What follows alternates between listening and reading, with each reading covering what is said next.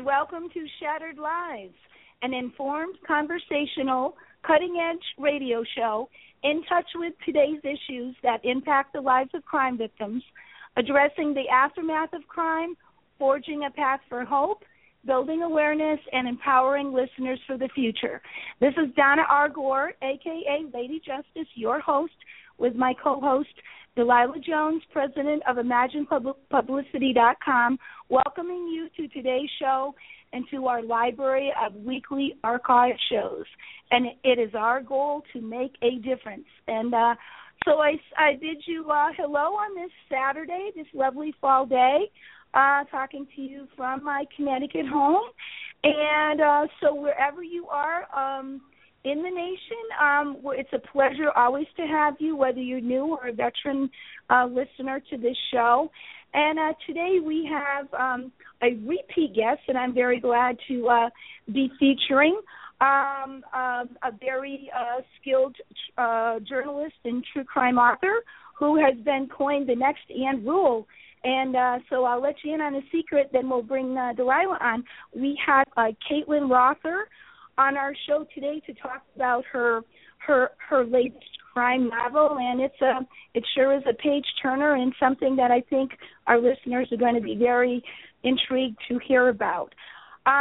So good morning, good afternoon, Delilah. How are you? Hi, Donna. I'm doing great, and it's great to be here again on another Saturday, and also to have Caitlin back. This is quite exciting, and I'm really interested in this new book that she has, Then No One Can Have Her. I think the case is just one of those cases that keeps you spinning in your seat, so to speak. And so there's a lot of twists and turns to allow her to tell us about, and I think listeners will be just as excited as we are to have her. Right, right. And just taking 30 seconds before we start, I just want to say, as we're approaching the Thanksgiving week, I just want to let people know that I'm very thankful. I'm very thankful to have this show. I'm thankful for all of my listeners, for people on social media, and Delilah, I'm very thankful for all that you do for me. So just with that said, because I don't believe we will necessarily be having a show next Saturday, I want people to know. And thank you so much for everyone for supporting this show. It's very important. Okay?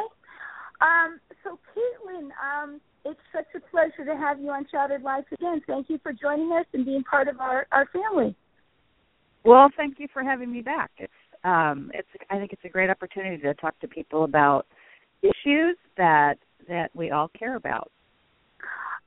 Definitely. And, you know, in case there is someone listening who is not familiar with you, can you just give us a very brief thumbnail sketch about how you've gotten to this point in your career? After all, they have coined you the next Ann Rule, so we want people to know who you are. Well, I'm very, very grateful to Greg Olson, who is a much bigger true crime author than me, to have called me that. This is my 10th book, and I have been an investigative reporter for daily newspapers. I did that for almost 20 years, covering mostly government and politics. So looking at that point for, you know, flaws in our government. And I got into criminal justice while I was in the newspaper business, covering jails and prisons and mental health issues and addiction and also social services.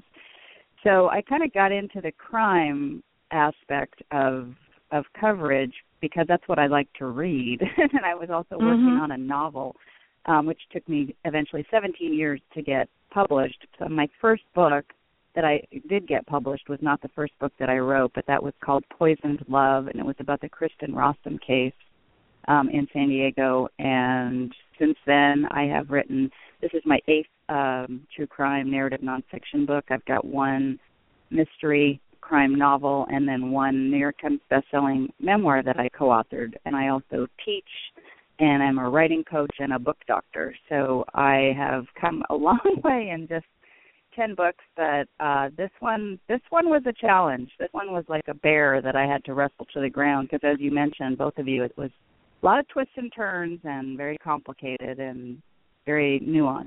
So. Wow.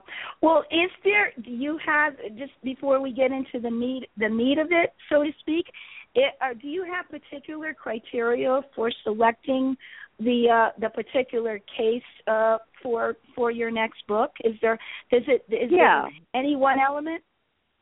Well, it's kind of a little sort of set of bells that have to go off in my head as I'm kind of reading through the details when I first get, called to my attention to a case. This one actually came to me. It was a reader who lived in Prescott, Arizona, where this case took place. I also wrote another book called Dead Reckoning, where the murder victims were also from Prescott. They weren't killed in Prescott, but they had lived there for quite some time. It's a very small town, about 40,000 people in the mountains in Arizona, and it's a beautiful place. Anyway, this woman started emailing me because she had some kind of connection to the other murder victim, and she started sending me news articles. And, it was just one thing after another. These bells went off, and some of my bells happened to be addiction. So there was love and sex addiction in this one. There was usually something sexual, which is obviously, Steve DeMucker was a serial, like you said, serial womanizer. His wife, Carol, the victim in this case, knew of at least 14 affairs, including nannies, students, the midwife who delivered their second child. So that was another issue. Then there was, I also look for, things to look, flaws in the criminal justice system. This one had a lot of legal machinations. So there were two trials. The first one ended in a mistrial. There were a series of judges. The first one, one of the judges collapsed partway through from a brain tumor. There were two sets of prosecution teams with multiple prosecutors, two sets of defense teams. It was a death penalty case originally, so it was very complicated. And because it was complicated, even though it ended up not being a death penalty case, the defense was still allowed to have two attorneys. There were ethical allegations that went back and forth between attorneys and judges. There was a whole document scandal called DocuGate, where the defense tried to call the prosecution off the case entirely. And, then there was all this stuff that happened in the investigation. And then Steve also committed some other crimes, resulting in additional charges while he was awaiting trial on murder. I mean, it just goes on and on, not to mention Carol Kennedy was just a very sympathetic victim with a very sad story, an important story for me to tell. Yeah, and well, it sounds like there's many criteria there that you had, that was very fascinating. So why not jump in? And the title, excuse me, the title kind of says it all with regard to his behavior from other sources that I could glean. If Then No One Can Have Her, would you consider this a classic intimate partner homicide type of tale? Well, I generally do not state any opinion either, publicly or in my books, whether or not I think that the person who was convicted for the murder actually committed the crime. I basically tell the story based on, what both sides argue in court and what the witnesses tell the investigators. But in this case, I think it's safe to say that Steve DeMucker and Carol Kennedy had at the very heart of this story, it's a love gone wrong, and that they both tried to make the marriage work. They were married for 25 years. She tried to get him help for his sex addiction. He apparently acknowledged that he had a problem, but he just wouldn't get treated. He continued to cheat. And, there are many marriages where people cheat. I don't want to say everyone, I didn't mean to say that. But there are marriages where people cheat. That's not unusual. But what was so tragic in this case is that he just would not let her go when she tried to move on and be independent. And so that's where the title comes from, essentially, if I can't have her, then no one can have her, because she was murdered 35 days after their divorce was final, 35 days. And she was savagely beaten, and it was, according to the prosecution, clear that it's not just some robber who wandered in and hit her that many times and that hard with a golf club in her skull. unless he, you know, unless he knew her and clearly had feelings for her and was angry. So, yeah. I know that when I had seen some televised shows with regard to this, and I know they don't always give the full treatment because they can't cram everything into an hour, right. And they're not as thorough as authors tend to be. You know, it opens with the statement from Carol Kennedy's mom on the phone talking, "Oh no." So I'm wondering to myself and listening with all of the myriad of details, how many times did you maybe in all of your research, which must have spanned many months, say to yourself, oh, no, when you kind of uncovered another rock and here is something else that you didn't anticipate? Were there many, many times when you just didn't realize where this was going to veer off to? Yeah, I approached this case just like I approach any of the other cases where the person who's been convicted, you know, he's still claiming today that he's innocent, that he didn't do it. So unless the killer admits to guilt, which has occurred in some of the other books, such as Lost Girls with John Gardner, who was a sex offender who raped and killed two teenage girls near where I live in San Diego, I approach these cases, and even that one I approach with an open mind. And I don't judge because that's not my place. That's the jury's job. I just basically go through all the research, all the evidence, all the case documents, the transcripts, what the investigators found, what the witnesses say when they are interviewed, and what I found in this case, which I often find in other cases. You know, they don't present everything in court, and sometimes investigators miss things, and sometimes witnesses don't tell investigators everything that they tell me. So when someone reads the book and says, oh, well, there's an error in here because it doesn't match what's in the newspaper, that doesn't mean that my book is wrong. It doesn't mean that the newspaper is wrong. It means that I found out something different or had access to resources that the newspaper didn't. And in this case, I was interviewing Carol's good friend, Catherine, and she was telling me that very afternoon, before she was murdered, Carol was telling her that Steve had just come over to the house a couple nights earlier, and another neighbor said the same thing to the investigators, but Catherine apparently never told this to investigators, that he came over and was trying to get back together with her. Now, he did tell investigators that they were talking about reconciling, but never. He said he hadn't been to the house for 6 months at least.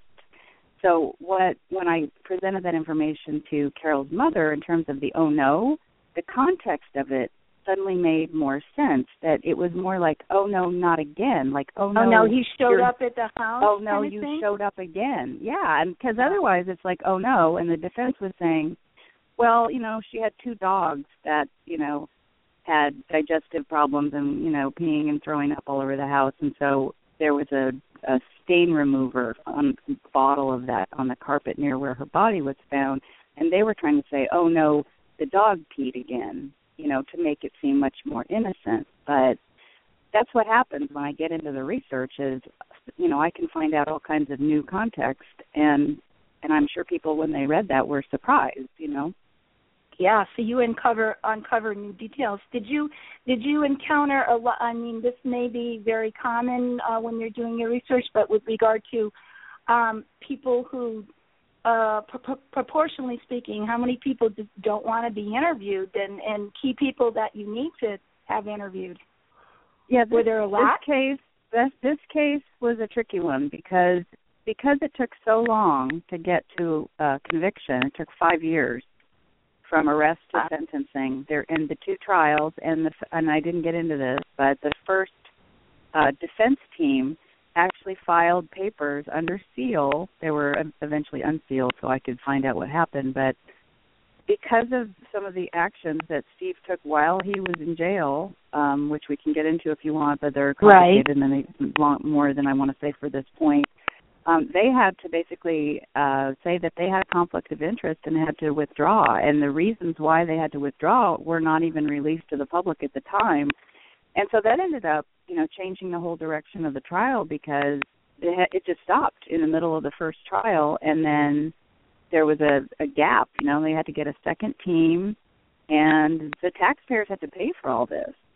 That's incredible. So, yeah. So, and I forgot what your original question was by now. Look, Caitlin, what happened the first round that they ended it so quickly? I'm sorry?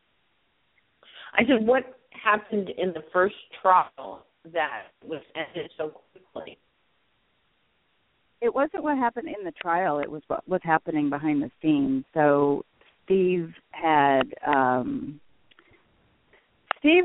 his youngest daughter, who was only 16 at the time, to send an anonymous email from 2 hours away from her house in Phoenix, from a cafe, pointing the finger at for the murder at the guy who lived in the guest house behind Carol's house, who had already committed suicide 6 months after Carol's murder and could not defend himself. So that became the whole defense for the second trial.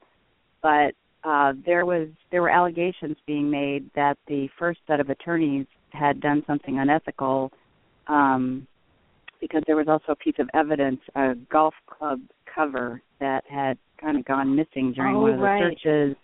And it turned out that Steve had given that to one of his original attorneys, and he put it in the safe.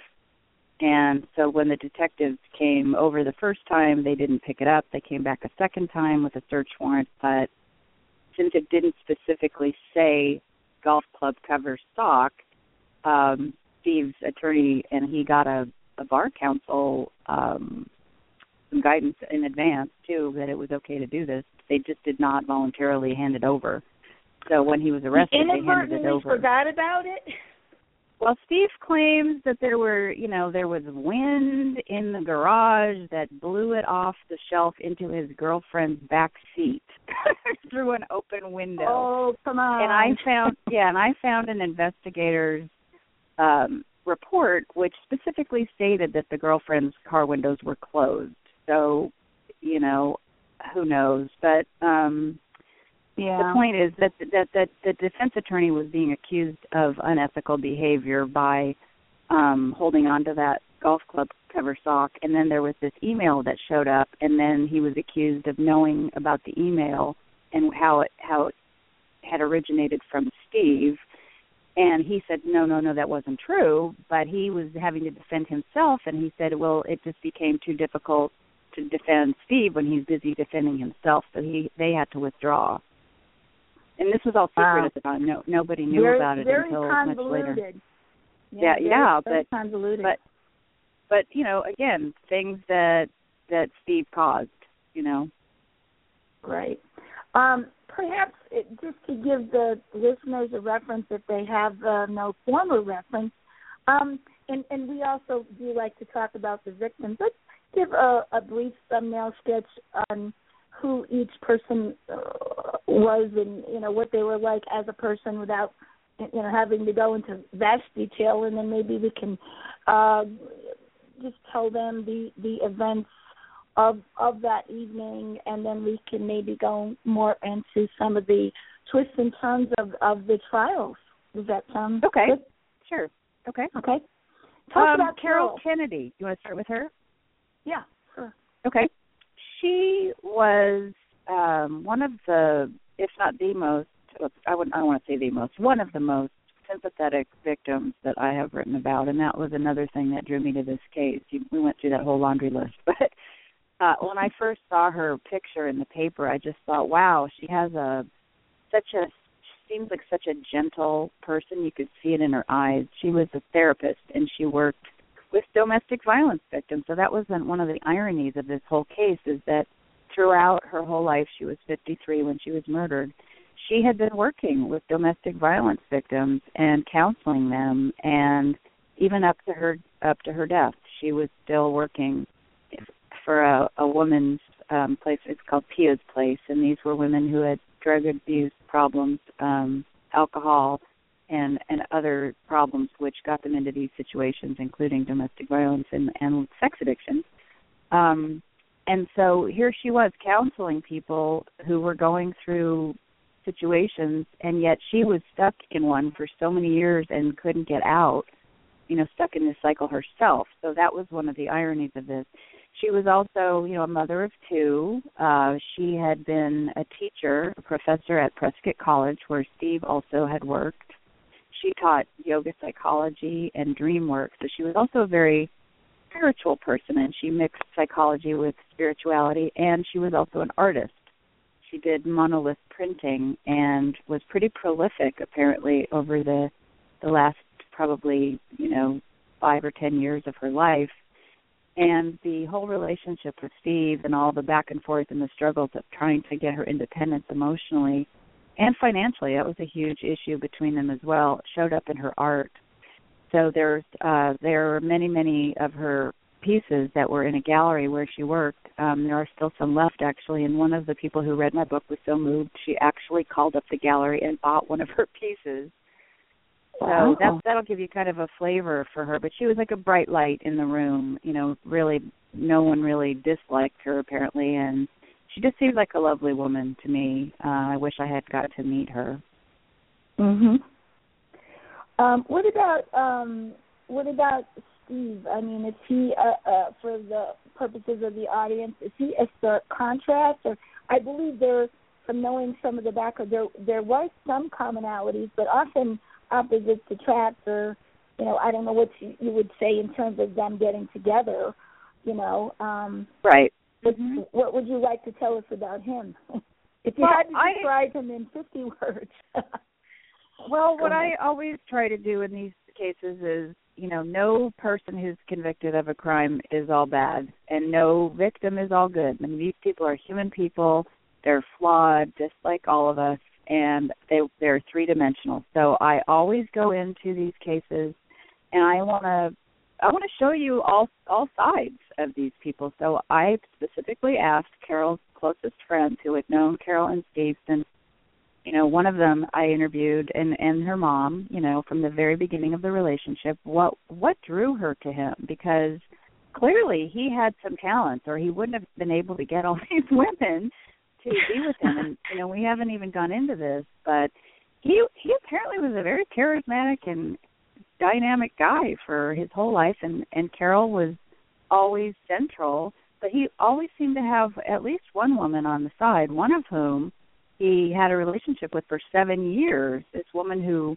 worked for him. He went from academics into finance and became an investment broker. And so the woman who started as his assistant and later became more of an associate and partner, they fell in love. They were having a relationship, personal and professional.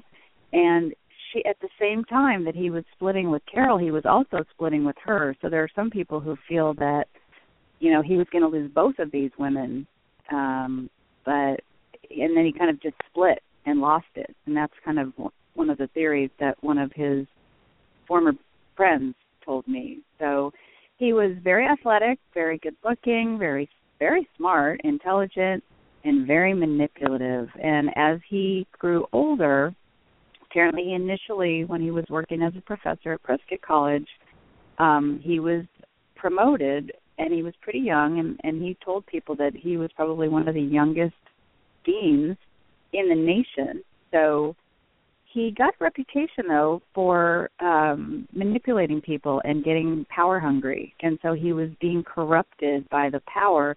And then when he went into finance, he shifted, decided to start making money. He became corrupted by the money. And so he lost his friends from the college because of his personality was changing, apparently, and money and materialism just became much more important. He was on these dating websites, multiple dating websites, seeing multiple women, all of whom apparently thought that they were having monogamous relationships with him. He was flying around, spending money on very expensive resort hotels, buying himself all kinds of clothes, buying his daughters all kinds of things, taking his brothers and family on, vacations. And, so he seemed very generous. But he also was more than $1 million in debt. And then at the same time blaming Carol, who only made about $24,000 a year, for causing him to be in debt, which just, once you looked at all the bank accounts, it was clear that was not happening. So he was a complicated guy. It definitely sounds it. Yeah, but sorry, go ahead. I was just going to say, I think he did really love Carol, but it was like it seemed like a control thing. You know, he just had always had her in his back pocket, and then she finally just said, no, I'm not doing this anymore. And I think that was a real problem for him. Yeah. Of the various theories there are out there, I mean, we're talking about control and power and, money, love. I mean, is there any one particular theory that jumps out to you that seems to make the most sense in terms of what was the, causality of this, or was it a combination of all these forces? Well, what the prosecution said and was able to prove in court was primarily a financial motive. They said, yes, it is a domestic violence case because she did tell friends that she was in fear for her life, for her safety. I don't know if she said for her life, but she did say for her safety. There were multiple people that the investigators interviewed, and I was not in the trial, and I don't know for sure how much of this got into court, but I read, over 1,000 pages, maybe, hundreds and hundreds of pages, well over 1,000 of reports, and there were many friends who, including her friend Catherine, who I interviewed myself, who Carol told that she was worried that Steve was, coming into her house, breaking into her house, getting in through an open window, coming in somehow. And, in fact, she was there at least two of those times, where one time he showed up with Thai food in the living room, out of nowhere, which is just kind of creepy. It's almost stalkerish, And then another time there was an email that the prosecution was going to present in court and tried, but once they realized that the defense had completely missed it, it could have lost them the case on appeal for inadequate counsel. But there was an email that even the judge said, wow, this is dynamite bombshell. It kind of described a scene that sounded just like what could have happened the night of the murder, and the judge even said that in court, and so they decided to withdraw it. But again, it's in my book because it was part of the part of the evidence.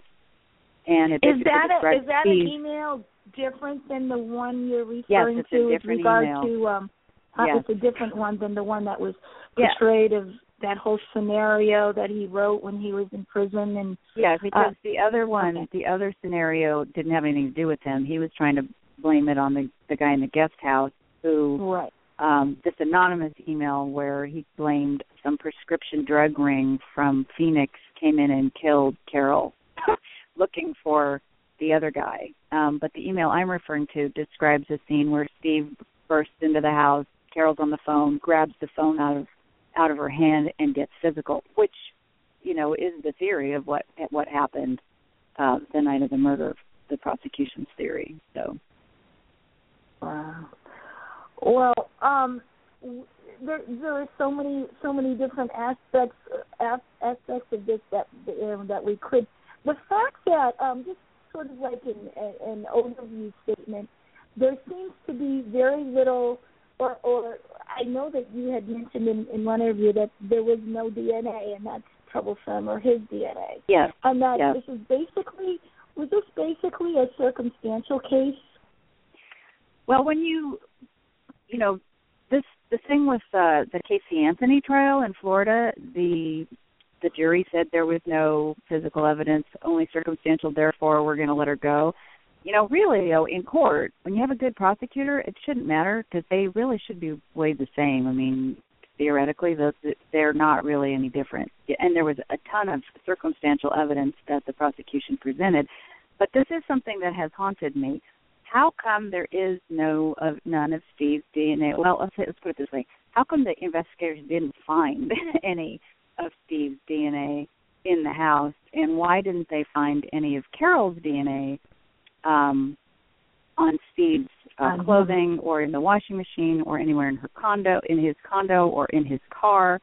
And the theory is that one of the theories is that he was wearing some sort of maybe a hazmat kind of a suit or something where he could zip himself up, like they do with the little booties or who knows, you know, and then throw them away somehow. But yeah, Caitlin, do you think, wouldn't you think that even though they were separated, he visited that home, right? And why wouldn't there be any trace of DNA there? That's weird. So that raises the question, though, how maybe did the investigators just miss it? I mean, I don't know. Because let me just tell you a quick other story.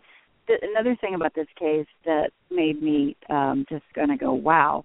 The medical examiner said that, you know, she was probably killed with the golf club. That was the weapon that he thought was most likely.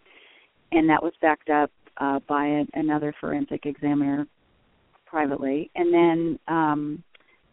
He did these autopsies, and he, you know, described all the blows and the shattered skull and all that. And then he drove her body in the back of his pickup truck, tied down with some ropes, I guess, you know, in the middle of July in Arizona, where, you know, it's incredibly hot, right, which is not the most professional thing to do. And they found some mysterious male DNA under Carol's fingernails, and it wasn't Steve's. So for a year and a half, the defense and the prosecution are scouring the country looking for somebody else who it could have been, right? Because Carol was doing online dating as well. The guy in the guest house was doing online dating. He had friends who had helped him move in. There were many people, you know, who it could have been, and they spent all this money getting DNA samples from all these people. A year and a half goes by. Finally, come to find out, guess what? The DNA belongs to the guy who had the autopsy right before Carol. So my point is, just because they didn't find it doesn't mean it wasn't there. You know what I mean? Or it wasn't identified properly, right? It just makes you wonder, and I don't know how often that happens when they're doing autopsies, but I certainly know that It does happen. I don't know how common it is, but, you know, just another, you know, layer in this onion, so to speak, you know. Right. Would you like to tell us about one of the characters or one of the neighbor in the guest house? I know that that he was suspected. And can you tell us maybe some, without giving your whole story away, but maybe something that we don't know that might shed light and people say, hey, I want to buy this book? Sure. I mean, that was one of the things that also drew me. This was very curious to me from the outset. From what I read in the newspaper, I read every single article that was written in the local paper. Whoops. I just hit the horn. I read every single article that was written in the local paper in Prescott on this case, all 5 years' worth. And so I read a little bit about this guy, Jim Knapp, and he committed suicide 6 months after Carol had been murdered. He was devastated by her murder. That's what he told his friends. I interviewed a couple of his friends, and I also read all these investigative reports, the witness interviews about these interviews that the investigators did with his brother and with his close friends. And I've got a picture of him basically as this guy who really loved Carol. And they were, you know, living on the same property, but, you know, she was in the main house, he was in the guest house. They had known each other for years. Their kids had gone to school together at one point, and they were both going through these divorces. So they were consoling each other at night, you know, drinking wine, telling stories, and I guess, you know, he apparently had some feelings for her, but it wasn't reciprocal, Caitlin? No, there was nothing romantic going on. So, you know, yes, he cared about her. We don't really know, you know, how he felt entirely, but we do know he was devastated. He did make that clear to people. He was also telling people that he thought he was dying of cancer, and I know he told Carol that he was very upset about this. He was getting tested, and it turned out he did have melanoma, some spots on his face removed surgically, because I have his medical records. They were entered into evidence. But he was basically telling people after Carol was murdered that he needed money because he had cancer and didn't have any money. And he didn't have any money, because I saw his bank accounts too. So he's a troubled guy. He was a drug addict. He had a long history of being in recovery, and he was, you know, back on the prescription drugs. He apparently had pain, and, you know, his records showed that he did have surgeries and some physical problems that did cause pain. So, you know, sometimes people get addicted to these things for real medical reasons, and sometimes they're addicts, and I think he was probably a little of both. So he's a very troubled guy, complicated guy, and he had gone and was babysitting, essentially, spending time with his younger son while his older son was at hockey practice with his mother, the kid's mother, Jim Knapp's ex-wife, and he called his voicemail at 7:58 p.m. Carol and her mom were talking, and the line went dead at 7:59 p.m., so a minute apart.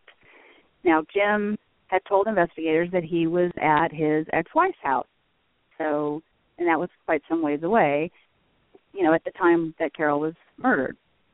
So when they did the cell phone investigation, the prosecution found that the signal of his cell phone pinged off a particular tower, and it was not the tower that it pinged off when he actually came to the house. The police were there after, you know, Carol's body had been found. He was in the driveway and tried to call Carol's cell phone, and she obviously didn't answer. It pinged off a different cell phone. So the prosecution said, well, he wasn't there. He has an alibi. It's clear that he was where he said he was. So the defense, however, in the second trial, he became the guy who was more likely to have had reason to have killed Carol than Steve. So he became pretty much the focus of the defense in the second trial. And what was curious to me was that he killed himself in another condo. He had been evicted, essentially, from the house by Steve's family. He had to go because they wanted to sell it. And he shot himself in this condo, but it seems that he's the one who staged his own scene in that condo to make it look like something more nefarious happened, which confused the whole situation because there were bullets in other parts of the condo, in other rooms.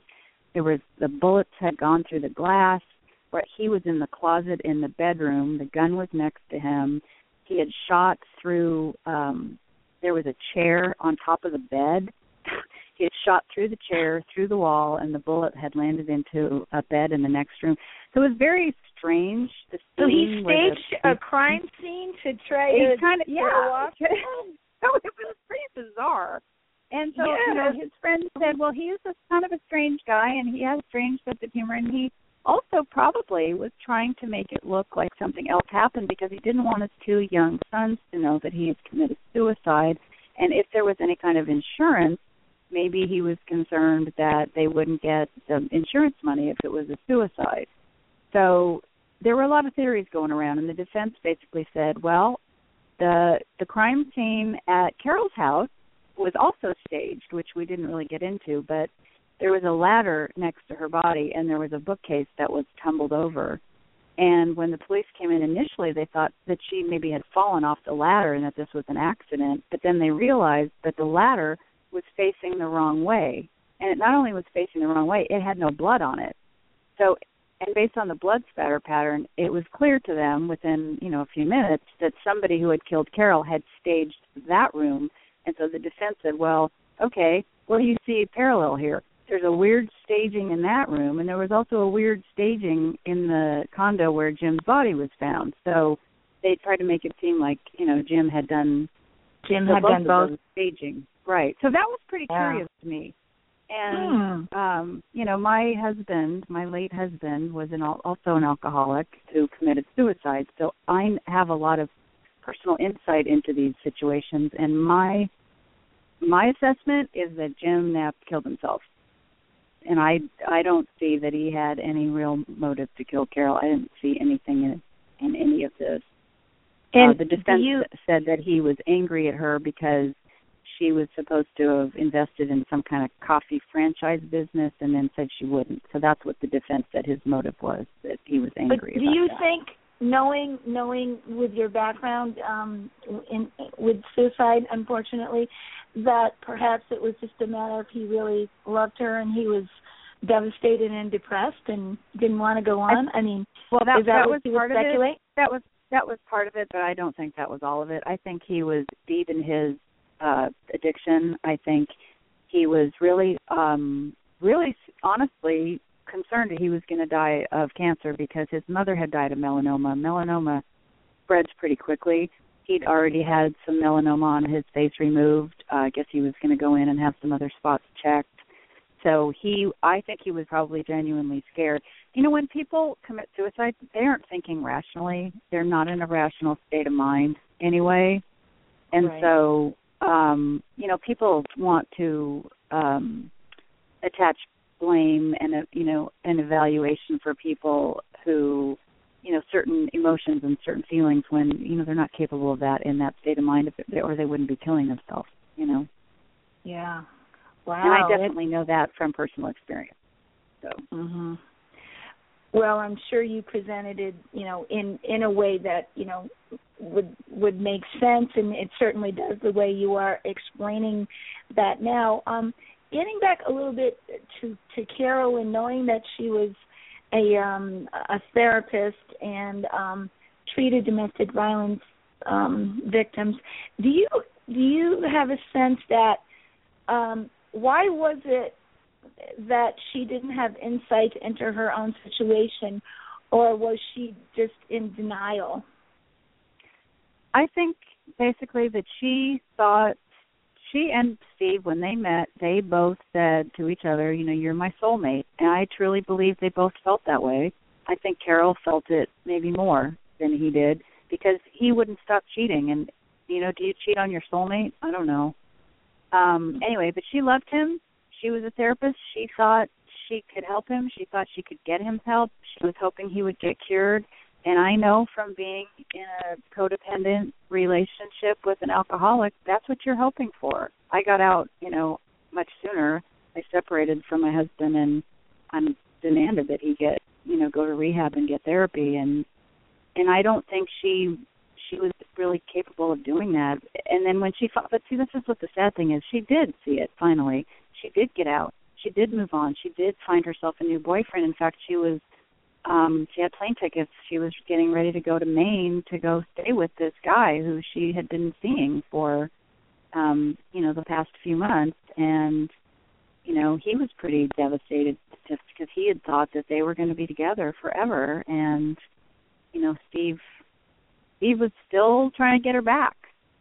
So she was confused. She was upset. Friends said they saw her in those last days. She looked terrible. She looked tired. She looked worn out. She, you know, was talking to her boyfriend on the phone. She started crying. She said, well, I don't know why I'm crying. Maybe it's because my daughter, you know, just left this weekend for South Africa, and I'm upset she's gone. But I think Steve was still doing a number on her. And it wasn't that she didn't recognize it. I think that was partly what was so hard for her. She said in an email to some friends right during the divorce, at the very end of the divorce when they were coming to a final agreement, that she had been in this torturous relationship. So she did recognize it, I think, and she was able to finally get the strength to get out of it. And she did say no to Steve, but she did end up going to coffee with him that very last weekend, right before she was murdered, while he was still working on her. See, yep. He must have wore her down, and they're very skillful at doing those things. It's so sad, and you think these women are very educated, intelligent people, you know. I'm wondering, can you give us a little bit of background with regard to the families? My heart went out to her mom. I mean, she's like the same age as my mom, and being caught up in this, and being far away and not getting information. Can you tell us something about, you know, those family members, and perhaps, you know, his family members was very supportive? What went on behind the scenes?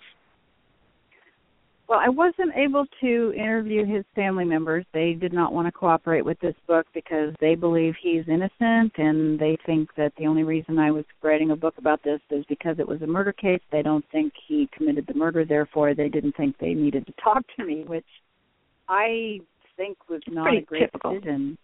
Yeah. And so I tried to get their side of the story into the book, and what I ended up getting was Dave's mother made a victim. Well, that's not a victim impact. She made a statement at his sentencing where she tried to describe him as such a good guy who helped people, saved other women's lives, and she was just absolutely steadfast that he was innocent. And he's the oldest of 9 siblings. There were a number of his brothers and sisters who were in court who stood up and were angry. I mean, one of them turned around and pointed at the investigator and was angry.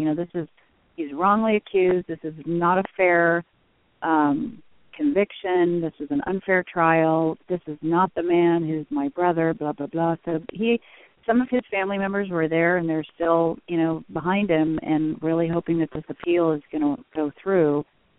They live in the New York area. His parents do. They're elderly. His father, the radiologist, and his mom has multiple degrees. She was in nursing, and then she also became a minister. And they come from a pretty wealthy background, very well educated, very accomplished family. So that's Steve's family. Carol's family is a more of a working class family. His mom was a secretary in the government and also for a nonprofit. Carol's dad was a postal worker, and good people, just good, much more simple people, I think. And Carol's mother, there's a scene that I describe at the very end where Steve's mother is still convinced that Steve is innocent, and Carol's mom is there, thankful that there's been a conviction and that there was justice for her daughter.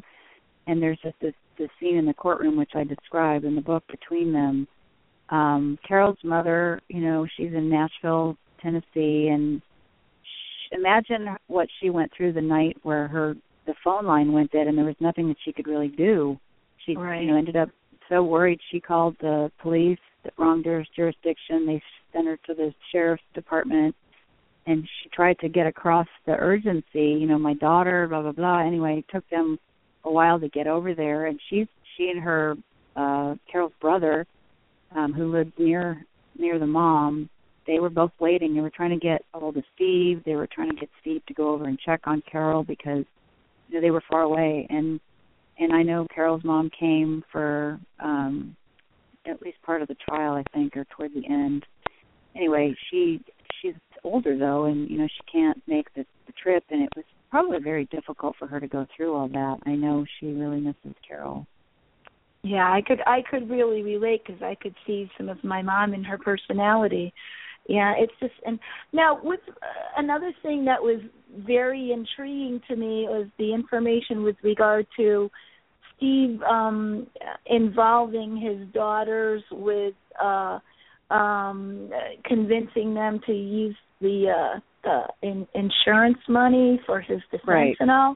How did how did that occur, or what how did the daughters really, did they feel manipulated by him, or they just loved him so much and had faith in him that there were no questions asked and they just did what he said? And it was a horrible mistake on his part. Can you tell the audience a little bit about that?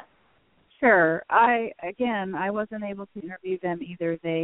I went through a couple different sources to try to reach them and interview them, and they did not. They were just not interested, and they were at the point where they were looking for jobs. And I've been told that the older daughter has actually changed her last name because of this. Because it was a high-profile case. Yeah, because she's a lawyer now. So anyway, they have never publicly said, I could say publicly what they have said, at least in court, or and what I've been told that how they feel. Is, I know the younger daughter definitely is standing behind her dad. The older daughter has been kind of more measured in what she said. During her victim impact statement during the sentencing, it was very awkward because, this is another thing that drew me to the case, and I wasn't able to really explore this as much as in a personal way as I wanted to because I couldn't talk to them. But I can't imagine what it must have been like to have had my mother murdered and then have my father, who I was so close to for all these years, be accused of killing her. So not only is that difficult, but the whole dynamic of it. And then to have Steve, now this is what I do know. What I do know, I had access to recorded conversations where Steve was constantly calling his daughters from jail. And so I had access to those conversations. Now, there was one particular conversation which was played in court with his older daughter, who was the estate trustee and representative for the, you know, her mom's will, and had control over what happened to that money. Steve basically said to her, Katie, you need to take that money, $750,000. You need to take that money and you need to put it toward my defense. You know, and she says, no, that's not what Mom wanted. I have to take care of my family now. My family is me and my sister, and she needs to go to college like I did, and that's where that money needs to go. So there was this whole family dynamic where she was ultimately persuaded to give that money to her grandparents, who then sent it to the defense attorneys. And so he convinced her. Yeah, wow. He convinced her. Now, she, to this day, says she was not manipulated and coerced, that she did that after some family discussions. But you can hear it in the tape that he's manipulating her. And how old were they, Caitlin, when this occurred? Were they like... I kind of lose track of the time exactly, but I think at the time of those conversations, she was either still in college or in law school by that point. But the younger daughter was still in high school, I think, at that point. Well, she was in high school when her mom was murdered. So, yeah. And this went on for 5 years, so I can't remember specifically at what point. But Katie, the older daughter, you know, really. It was her responsibility under the will and under, you know, all that. She was trying to take care of her sister, and the younger sister. What a burden, you know. Yeah, to have that on your younger shoulders. Sister, the younger sister was manipulated into sending that email, you know, the fraudulent email that about the whole, you know, drug ring from Phoenix that, you know, was really responsible for killing her mom. And imagine how she felt to finally have a theory that didn't involve her dad, you know, oh, good, it wasn't my dad, it was this other group of people, you know, that it was just the whole thing was very tragic to me, the way it all played out. Yeah. What can you tell us about the appeal process, and what do you foresee with that? Well, I read the appeal. It came in after I'd already turned in my manuscript, so I was not able to go into as much detail. I added just a little bit, just in summary. But basically, they're trying to get a new trial because they felt like there was just too much bias. There was, you know, I don't want to go too much into it because I don't remember all the specifics, and I wasn't able to put much into the book. But this case really did have a lot of problems with it. So I would not be surprised if you got a new trial, actually. But I still think there's a lot of evidence. I think, you know, the jury did come to a decision. The first jury apparently was leaning more towards the political. Oh, I'm sorry. Tell our audience what the sentence was. He got life without parole plus 21 years. So the murder he got life for, and then these other charges for the email and also for... you know, some of the other stuff with the life insurance payments being transferred the way that they were. They charged him with some other charges, fraud, et cetera, 21 more years. So life plus 21. I mean, you can't get higher than that. That's for sure. That's right. I know. What would be, we have about 52, so we have about 7 or 8 minutes left to our show. Okay. With regard to, I know it's kind of flying by, isn't it? Yeah. I'm very engrossed in what you're saying. With regard to the a lesson here, I mean, there's many lessons, but Is there something that particularly rises to the top that, you know, I mean, there's obvious things, but in doing all the depth of research that you did and with your background and knowing some of these problems that you've experienced personally, what would be the biggest lesson for readers in reading this book? I have two. Okay. I'll try to stick to one, but there's one more that I really do need to mention. Let me do the minor one first. The minor one is, when you're doing online dating, you don't know who the other person is. I mean, these women who met Steve online, they thought they were getting something that they certainly were not getting. You know, the woman who he met on AdultFriendFinders.com thought that they were seeing each other monogamously. I don't know why you would think that if that's how you met the guy in the first place, but it's a sex hookup site. But number one, people are not always what they seem. That's my first lesson. But the more major lesson to me and the more serious one is, you know, if you read my book and you find yourself some of these themes with Carol and Steve and the dynamics of their relationship, if you find yourself feeling like this is resonating with you, please pay attention to this and please try to get out of a relationship like this as soon as you can and don't wait, you know, 25 years. Well, seek help. Health suffered from this. She developed an immune system condition. She was feeling suicidal. I mean, it just wore her down to the point of, you know, of this happening. And I really hope that this book can save some lives. That's my hope. Wow. Well, it sounds as if it certainly can, and I think it was, this has got to be a huge achievement. What can you tell us contact information with regard to getting the book? And maybe if you do you have some, for people listening on the West Coast, do you have some events coming up in the near future that you'd like to tell people about so that they can attend? Oh, that would be nice. I have one event in San Diego that's happening December 13th at 4 p.m. at the Women's Museum of California in San Diego. I don't have a lot more events coming up because I've actually been doing them the last few weeks. I've had some book signings in Southern California and also in Arizona. I know there are some signed copies of books still in the Phoenix, Barnes & Noble, Desert Ridge, where I just had a signing there. If anybody wants one, you can call the store and they will send one to you. My website is caitlinrother.com. I'm on Facebook and Twitter, and there's a page on Pinterest dedicated to this case. I'm always happy to hear from readers, and if anybody wants a signed copy, personalized, you know, directly, they can email me through my website. And yes. I will be at if anybody's a writer and not just a reader, but is interested in writing, I'm going to be at the San Diego State Writers Conference in January doing a couple workshops as well. Oh, that's wonderful. Hey, has the book been well received in Arizona when you went there? Did you get a good response? I had a great signing in Prescott. Probably one of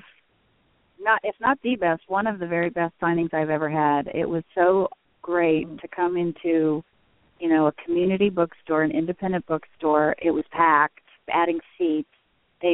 We sold out of books that a bunch of people didn't even get books that came to the signing. And so I just had 2 boxes of books delivered to my house, which I'm going to sign and personalize and ship back to the bookstore because people were so interested. And the reason is because they not only knew either Carol or Steve or both, they also knew those 2 other victims, Tom and Jackie Hawks, who, you know, I featured in another book, Dead Reckoning. Oh, from your other book. Oh, that's that whole community. Dream, isn't it? Yeah, that whole community was shaken by these 2 murders were probably the biggest ones to hit their town. So it was a pretty intense day that we had that signing. I have to say it was really great. Yeah, I saw that online. It was wonderful. Well, Delilah, do you have any parting questions or comments before we close out our show? Well, I think all the listeners should order a book. Yeah, that's true. Actually, I just want to say one thing. I am a little concerned about one thing that's happening online, and that is on the Amazon site. I am seeing some one-star reviews from people, and I'm kind of thinking they're Steve's family members because they are very oddly worded and very dramatic, melodramatic with the criticism. So this happened to me with Lost Girls. I ended up getting a smear campaign on Amazon from people who had never even read the book but were just trying to personally attack me because they didn't approve of the idea of the book. I really hope that's not happening in this case because I really think it could help a lot of people. And I have gotten rave reviews from people who've actually read it and liked it and are just seriously, I can't believe how over the top some people have been. I'm really, really excited and feeling very rewarding to have women writing me who have this book resonate with them so much. Well, that is a tribute to you and this book and your effort, and we want to make sure that the positives definitely outweigh any of the negatives. So thank you so much for being on my show again. It was a pleasure. Please do keep in touch with us, and we're going to close out this edition of Shattered Life right now. So thank you very much, Caitlin. Thank you so much for having me back. Oh, our pleasure. And thank you, Delilah. And we'll talk to everyone soon, and have a very good weekend, everyone. Be safe. Bye-bye. Bye-bye. Bye-bye.